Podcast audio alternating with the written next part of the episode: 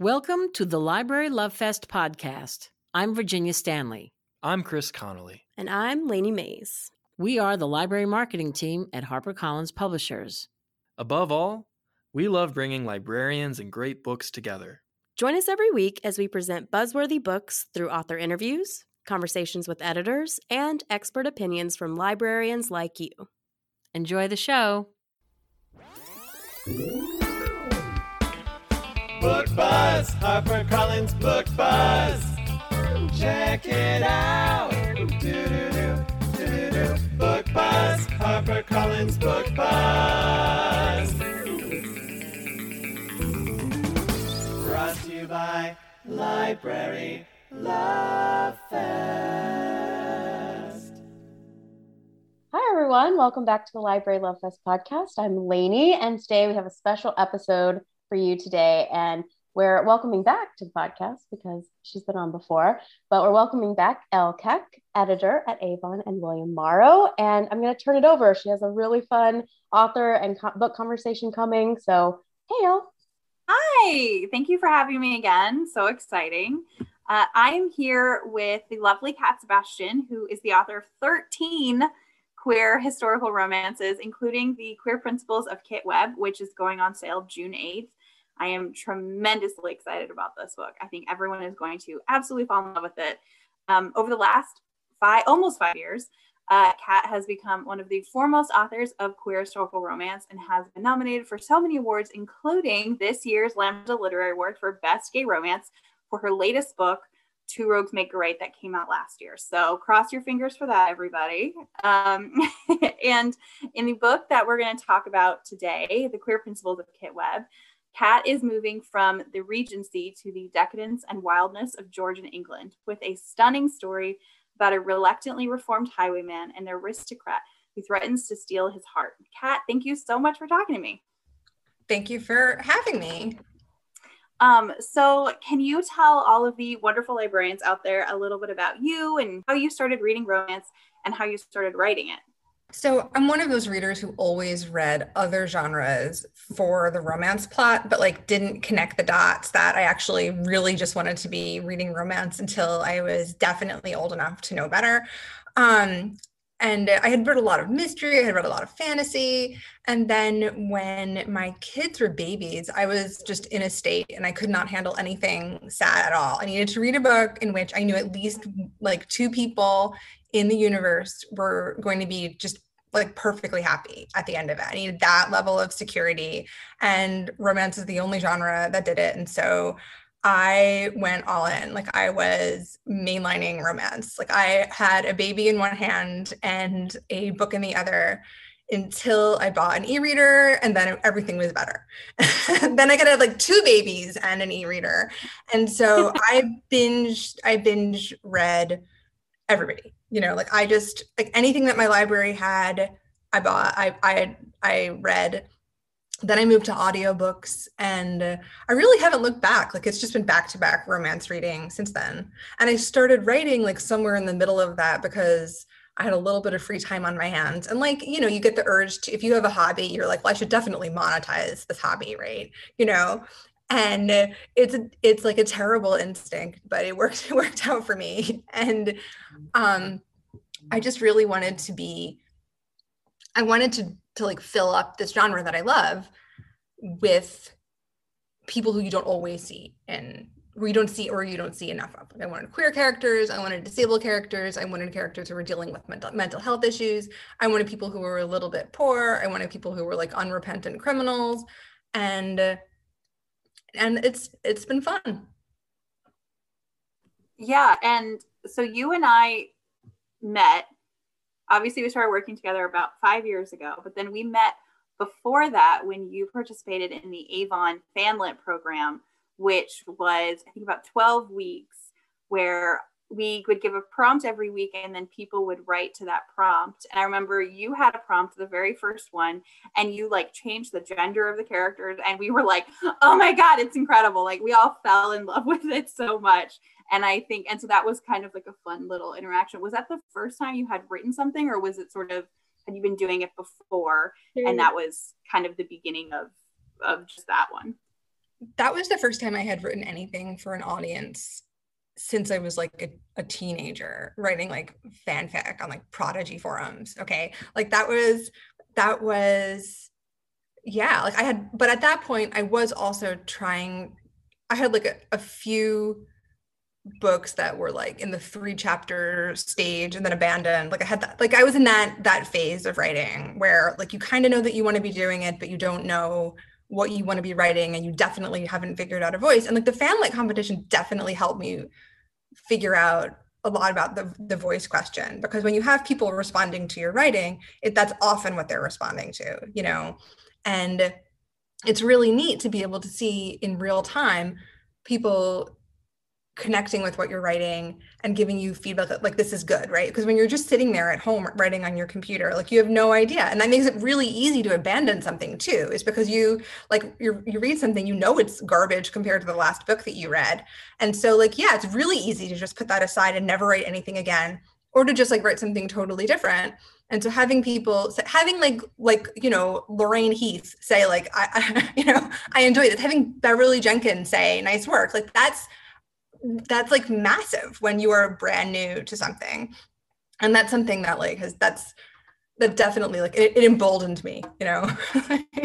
And and um i don't i don't know if i would have i don't know if i would have had the guts to actually write a romance. Definitely not write a gay romance you know like if i hadn't had that experience I I love that program. I want us to do it again because I think it was really great. I mean, I think so many people came out of that, including yourself, Susanna Irwin, Liana De La Rosa. I know there are people who I have forgotten um, who came out of that, and so I think it's always great when people get to connect and and write romance. And so many voices came out of that, including yours. Also, like it was a great chance to meet other people who were at the same stage of writing right? Like so that's how i met my critique partner who went on to be like she's one of my best friends in the world you know like it's and she basically messaged me and said like if you you know like if you want someone who's going to read your stuff and not just be like squee i love it you know um i can do that. And i was like we're friends now. And that was it. And she's been reading my stuff ever since. Like that's that's and and that's like invaluable to have somebody who can give you who's like and it also turned out that she's you know like often when you're writing you have somebody in mind right? Like you have a you have an audience. Sometimes it's like a general audience and sometimes it's like you have to just write a book and be like well at least this one person in the world will like will like it. And like and she's she's that person. Like i'm always writing for some composite of like you and her. And like and this other reader who generally likes anytime that i like she just is uncritically supportive of even the if I, if I wrote something really bad, she'd still like it. Okay. So that's like, you have to know that there's somebody who like the unconditional, you know, and it's, um, so it that the contest was really was really great in helping people make connections because that's really really hard if you are like an introverted type of person and you don't want to be all over every single forum and you're not like particularly interested in like meeting and greeting people in real life having a situation where you're all but forced to interact with people who are in the same boat as you is really great. And it's low stakes right? Like the, the worst thing that can happen is like is nothing. So yeah i enjoyed it. I think you guys should do it again. I've, I've already volunteered that i would help uh, that i would judge or whatever it is. So yeah i totally think you should. Okay we'll we'll get on that. Um can you tell us a little bit about the plot of the Queer Principles of Kit Webb? Sure. So there is a bratty, spoiled aristocrat who who is the oldest son of a duke, and he's all set to inherit the dukedom from his jerk of a father.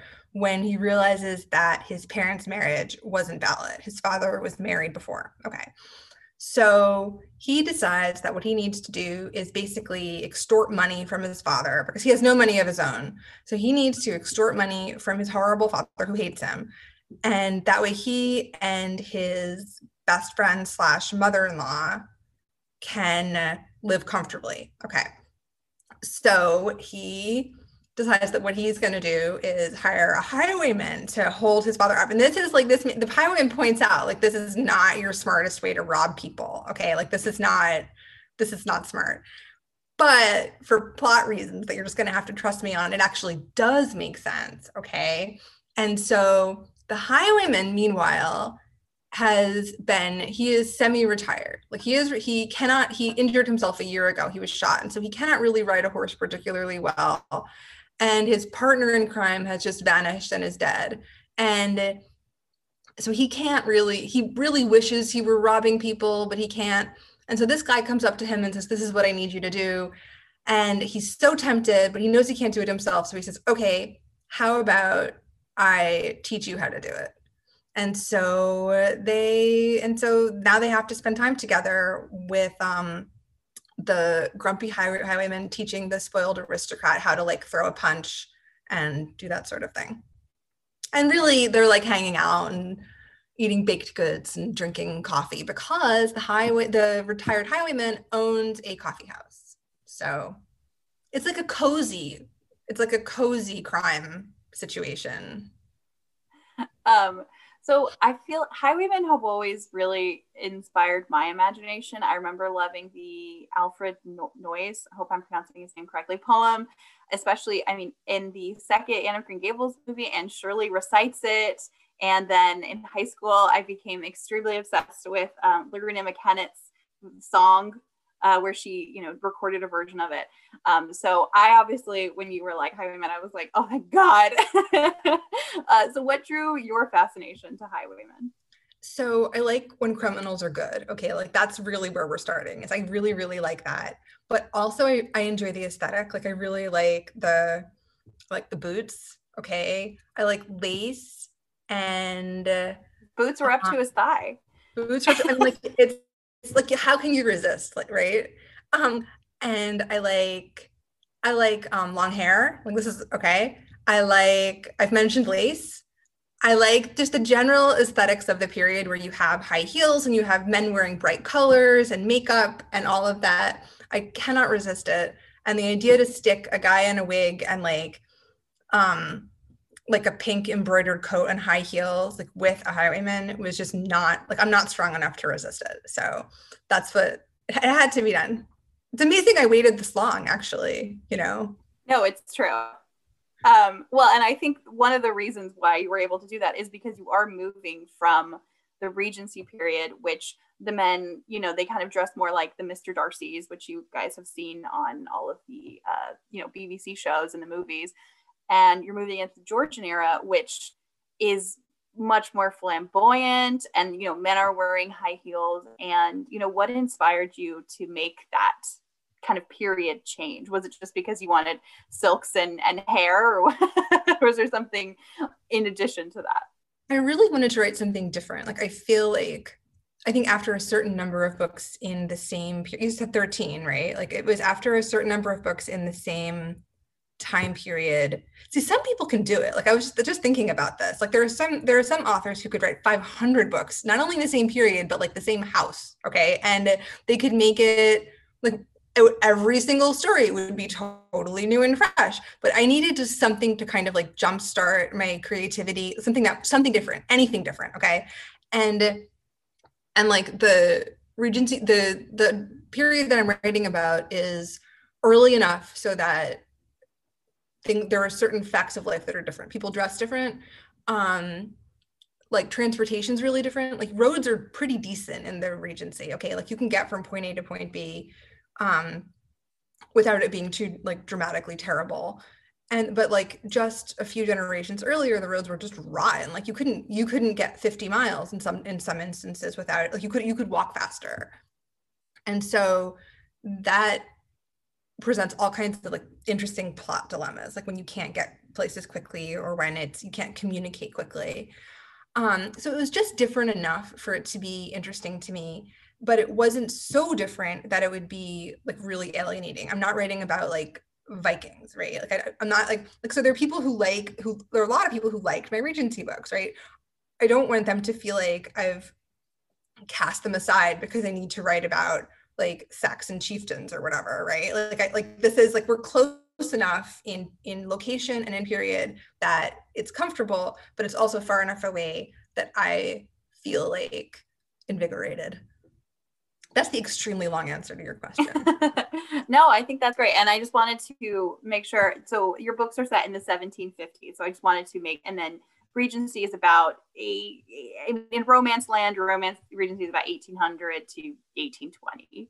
Um, so you know you're going about 50 years earlier, but I mean I I think it's a really fresh and exciting um, change. And Percy, who you describe as the world aristocrat, who I I just love him. I think he's a wonderful character. He's so charming and has such a wonderful sense of himself. Like he knows. I mean, his clothes are very important to him. His his look is very important to him. I think that's something you don't often see um, in a lot of characters, and especially heroes. He knows the ways to present himself to get the to get what people like what he wants from people. You know, he knows how important appearances are and you describe his clothing like the silks and the brocades and i was like i want every single of these outfits i want all of these like you know coats and breeches um, and you really also just as carefully describe the kind of maybe less beautiful more utilitarian world of kit webb the highwayman um, and i'm just wondering what was your research like going into this book Oh, like research was a total joy because there are these period cosplayers like on Instagram. So, you know, there are like very attractive men who like wear who like wear like just perfect down to the last stitch clothing. And so you can look at that and you can see like the like so you can see not only like in, in, in illustrations, you can get an idea of like what something you know how how the embroidery was like is this brocade? Like is it lined in satin or is it lined in something else?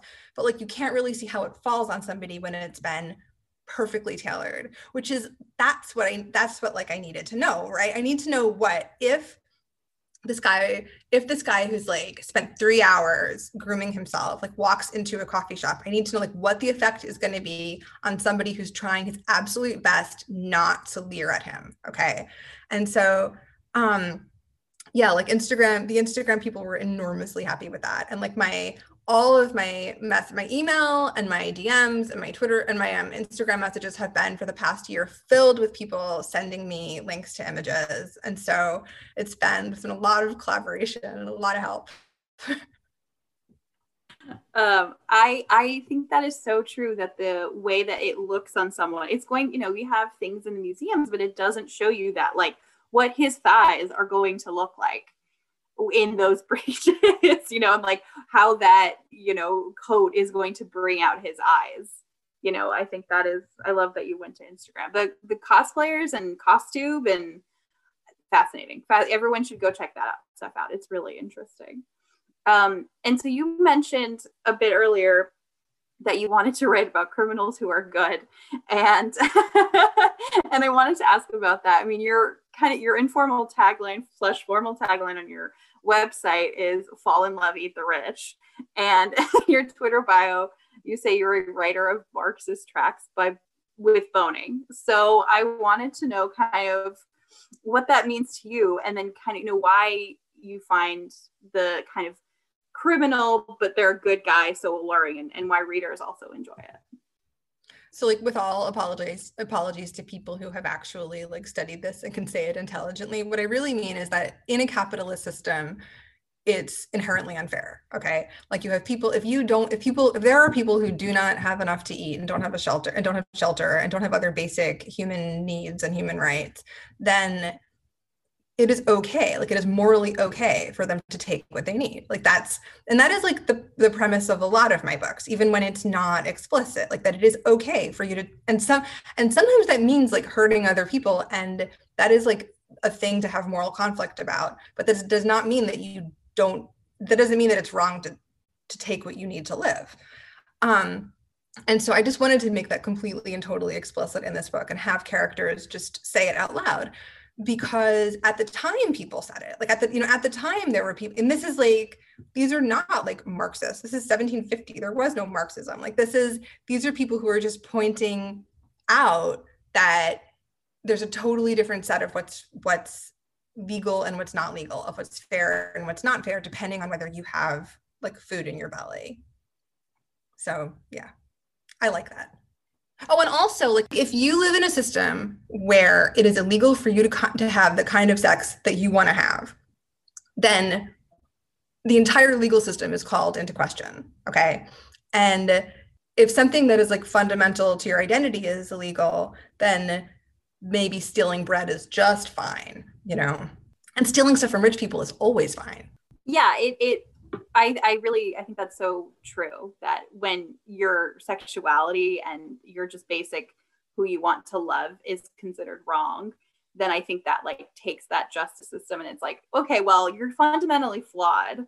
So let's see the other ways in that you're flawed. And um, I think with your books, you you always do a really great job of kind of exploring this and also exploring the kind of the privileges of the aristocratic world because there are a lot. And romance, especially historical romance, has really always been centered on the kind of rich. And a lot of times it's because it's fun to read about balls and and parties and that is always in the context of these rich people who often have gotten wealthy off of the suffering of poor people. And so I think you always do a great job in your books of kind of explaining that. Like, yes, they have privilege, but also this is what's happening. This is why they have that privilege. Yeah, and it's also like it, the wanting to read about people who are like materially safe, like wanting to read about people who do definitely do not need to worry about like paying rent or getting or having food on the table or anything like that, or like paying their kids into their kids' college fund. Like that's a like that's like completely and totally valid. And I like when I'm in a certain mood, like I too need to read about like lots of inherited wealth. Like I get it, you know, but I think that there's it's also like need to create that sense of safety that sense of characters who are going to be okay and maybe like and, and maybe are not in an economically precarious situation but who aren't in that like upper class yeah and and kind of going into that with talking about how you know sexuality you know wasn't legal a lot of times like to to do the act often. Um you know in your books you're writing about queer people and this when you're writing about queer men you know finding love in a time that we often think as less liberal than the one we live in now. Um, is there anything that would surprise a modern reader about that the community at the queer community at that time or something that you know i think we often think about things very kind of black and white and obviously the world has never been like that? I think that like a lot of modern readers would be surprised just that there was a queer community right? That there was like there have been you know open secrets about like where to go if you want to meet a certain type of person since forever. But when people die families go to a lot of effort to burn any letters that may have been incriminating okay? So when there's when like you when the historical record reflects an absence that's not evidence that there weren't queer people but also there is a lot of evidence of, of queer people it just gets papered over yeah, absolutely. I think, you know, we are seeing that more and more as more history is being kind of uncovered about these people. And I have always loved that about your books, that you are kind of exploring this. And I've also loved, you know, your books are really well known for being kind of cozy and warm, like a fuzzy blanket on like a cold night. Um, but you're, you know, you're talking about, you know, being queer in a in a society where that is, you know, maybe not in people frown upon it or you know more serious. And then you also really discuss some heavy topics you know in queer principles you're talking about grief and loss. And how do you balance writing about those sort of tough emotional topics without it kind of weighing down the narrative and keeping that that warmth to it? One thing that i try to do is like when somebody is dealing with heavy stuff I try to make sure they also have good things. Okay. Like, and if they don't have good things at the beginning of the book, I make sure that they are acquiring good things through it. Like they have a support network. Um, they have people who know them for who they are. They have people who they feel comfortable talking to. And I think that when you're going through something rough, if you have those things, it's easier, you know, and also obviously having a partner who can help you is also really great. But you making sure they have a support network beyond their partner is also is also really important. And I like to make sure that I pack my books filled with that kind of thing. Yeah, and I, I feel like your book's always this. Uh, I know this book has things like that. Your book always has like happy making things, like cats or dogs or little babies or things that make people smile. And i feel like they're always really placed like it's okay here's a cat and like not in a bad way in, in a way that's enjoyable to the reader. And you're like oh this is so nice to read about. I mean like people like people take enormous comfort in like animals and in warm beverages and like blankets and this kind of thing. And you know, like, and sometimes just the sensory experience of having that in the book you're reading can also you can it can that can be like contagious. You know, like you can feel you can feel com- comfortable just because a character has a puppy, for example. Yeah, and and in this book, um, you speaking of warm beverages, uh, Kit runs a coffee shop, and so is he like a Georgian hipster, quote unquote? Um, because like, what was the importance of coffee shops in this time period, and especially to someone like Kit? So coffee houses were super important from about like the like the late 1600s right through to the beginning of the Regency. And they were places where people could go and do business or talk about politics. And if you were a liberal, you might go to this coffee shop. And if you were conservative, you might go to that coffee shop. And if you wanted to talk about books, you might go here. And so they were very like, there were like micro communities at different at different coffee houses. And um, and you could go and for you would drop a penny, you would give a penny for your admittance, and then you could basically hang out all day. And you could they there would be newspapers, and there would you could if you wanted to pay extra, you could get food, but it was a place that was like warm and dry and out of the rain, and you could just hang out and have a conversation with people. It was very much the way that coffee had, you know, the it's that third place thing that that coffee shops often are today. So, and I also, and also, many of them were like literal dens of thieves. Like you had crimes being staged in coffee houses. There was, um, there was one coffee house in London that where they basically invented like an entire criminal argot, like in in order to plan crimes and like do fencing and stuff without any potential informers knowing what they were on to, onto. So I like the idea of it being a, a, cultural center, but also a criminal center, and also the place where you can get the warm beverage and the community. I yeah, I think it's such a great setting for this book. I think so much of it takes place there and it it has all those layers. So I feel like Percy really feels that when he walks in. He feels that, you know, this is sort of cozy, but also there's crime happening and he's also fascinated by that. And and then he's also fascinated by the person who owns it. And so it, it kind of becomes this great confluence of of place and desire. Um, and then one last question. So this book, obviously, we're so excited about it. Comes out June 8th. Could you tell us just a tiny bit about your next book? Sure. The next book is a sort of road trip romance between two people who really shouldn't like one another at all. So I think that's the most I can say. And Marion. That's the, that's very non-spoilery. yeah, I think, I think and Marion is one of the characters. It's the best friend. She's the best friend slash mother-in-law of Percy from Webb, and she is um she's very difficult and prickly. Yeah. And uh, I, I, think uh, I think readers are going to love her character when they read her in Queer Principles, and then they get excited to see what she's up to. Um, thank you so much for chatting with me, Cat. Uh, I cannot wait for this book to come out. Again, it's on sale June 8th, and I think all of the librarians are just absolutely going to fall in love with Kit and Percy. Thanks, Al. Thank you for listening to the Library Love Fest podcast. For more information on this week's episode, go to librarylovefest.com. Enjoying the show? We would love to hear what you think. Find us on Facebook and Twitter at Library Love Fest and on Instagram at Harper Library. Be sure to rate and review us on Apple Podcast and share the show with a friend. Lastly, if you enjoy our show, we bet you'll enjoy all of the other podcasts from HarperCollins publishers. Find a list of shows at harpercollins.com forward slash podcast. See you next week.